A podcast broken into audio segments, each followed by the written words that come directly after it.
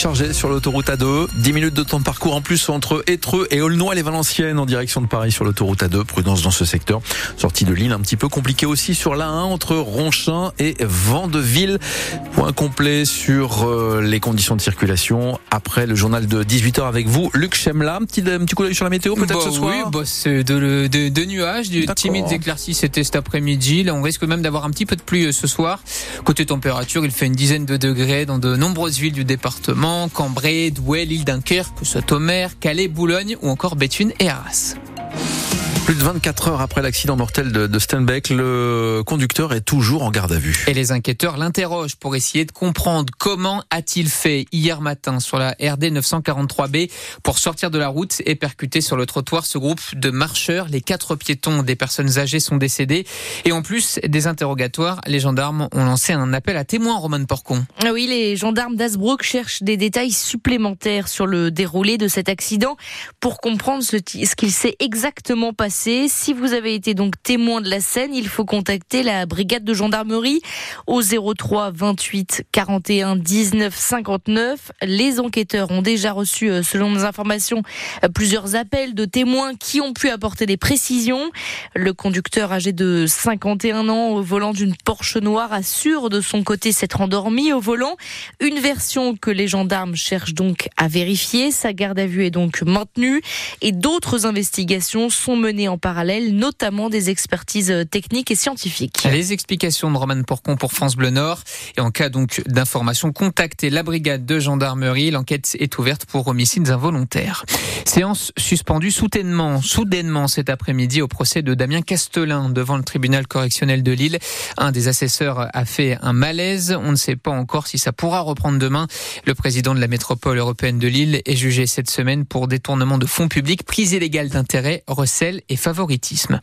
Deux policiers de Douai reconnus coupables aujourd'hui d'harcèlement moral et pour l'un d'eux d'agression sexuelle. Ils étaient accusés par deux collègues. Les prévenus sont condamnés à 12 et 10 mois de prison avec sursis. Un conseil de discipline est prévu demain. Ils risquent la révocation. Macabre découverte sur un terrain privé à Tettegem, Coudekerque village, près de Dunkerque. Un cadavre en décomposition a été retrouvé le week-end dernier. Le corps n'a pour l'instant pas pu être identifié. On ne connaît pas non plus les circonstances du décès. La famille de Robert Badinter ne veut pas voir d'élus du RN et de LFI demain à l'hommage national prévu place Vendôme à Paris.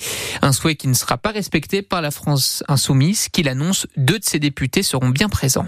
France Bleu Nord, 18h et pratiquement 3 minutes. Voilà une heure et demie que la FNSEA et les jeunes agriculteurs sont reçus à Matignon. Ah Oui, par Gabriel Attal, un Premier ministre qui a reçu d'une certaine façon ce matin un coup de pression du patron de la FNSEA qui a prévenu sans avancée concrète, les agriculteurs sont prêts à repartir à l'action.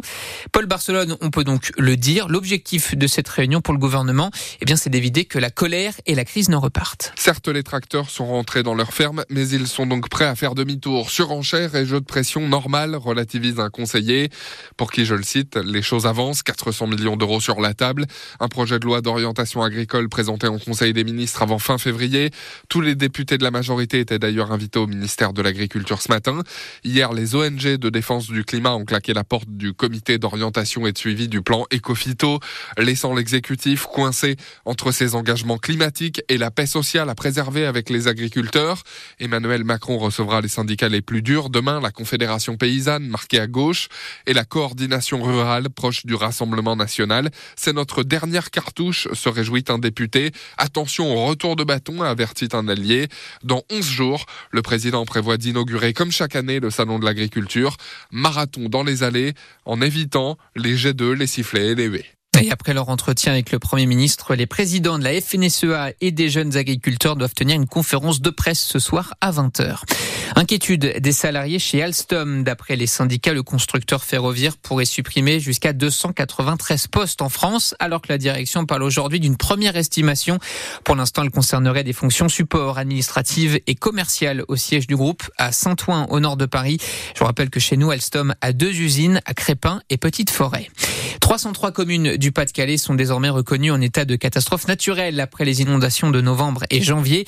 C'est 8 de plus qu'il y a encore quelques semaines. Parmi celles qui viennent de rejoindre la liste Béthune, 800, La Couture ou encore les Pinois. Vous avez le détail sur francebleu.fr.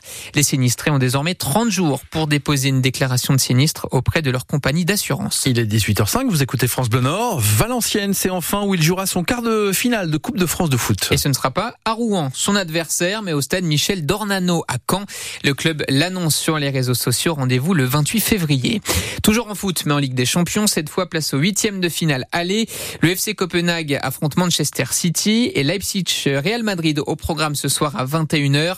Le PSG accueillera demain la Real Sociedad. Lance de son côté jouera jeudi à 21h à Bollard son 16e de finale aller d'Europa League contre les Allemands de Fribourg.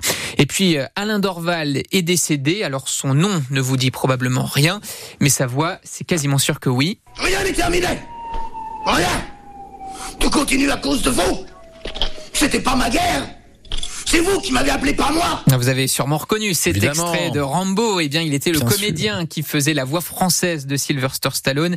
Il l'a doublé, rendez-vous compte, dans une trentaine de films. Alain Dorval est mort la nuit dernière à 77 ans.